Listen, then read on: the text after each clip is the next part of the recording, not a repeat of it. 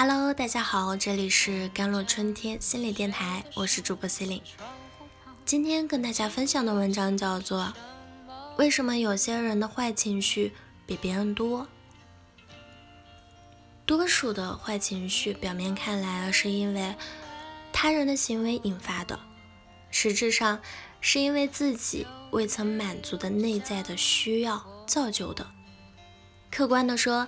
每一件事都有其具体的情景，我们可以从当事人具体的表现来理解每一件事的意义。比如女孩怒气冲冲的在自己的脸前抓是一回事，女孩挑逗的抓又是一回事，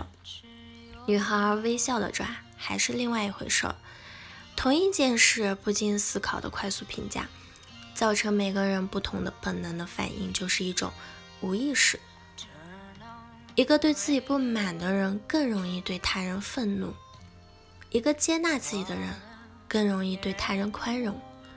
反之依然，我们内心对自己的认知与外在对他人的态度常常是一致的。深层自我隐藏在无意识中，如果我们不去发现它、体察它、纠正它，它就会像一个看不见的开关，随时开启我们的情绪化的反应，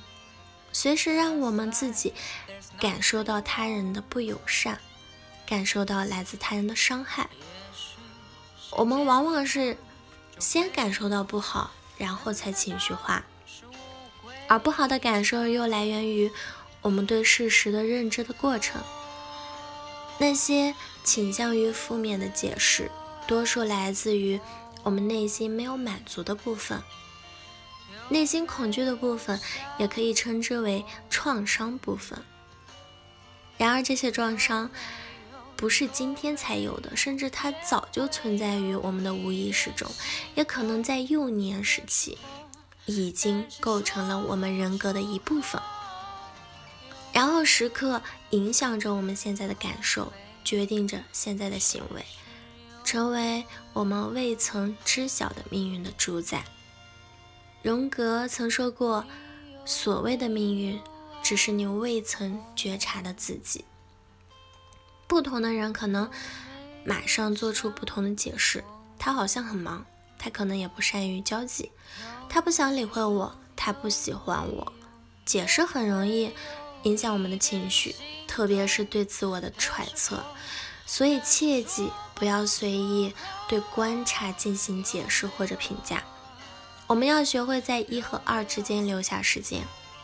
因为很多人都没有给予观察进一步的了解，在第一时间依据本能做出解释。很多人之所以容易陷入情绪，恰恰是因为他容易快速对事件做解释，这个解释往往来自于以往某个经验。比如以往有个同事和自己相处不太愉快啊，彼此看见对方不说话。如果你常常因为看到别人的行为就产生坏情绪的话，学习把自己变成空白人。没有经验的空白人如同婴儿，对世界充满的是好奇，而不是我早已经知道的解释和评价。不要急着做解释下评价，去尝试和同事说话，发现他的情绪性格，你就会发现之前轻易对他的行为做的解释可能是错误的。那第三点，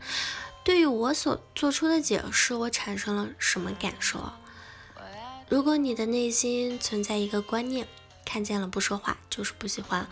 那么你会认为同事不打招呼就是不喜欢你，并因此感到难过、愤怒或者恐惧，甚至厌恶对方吗？这个地方要注意了，多反思不同的解释产生的不同的情绪，尝试换个角度思考，这是一个调整观念的过程。这个解释背后有什么未曾满足的内在的需要，我又该如何处理？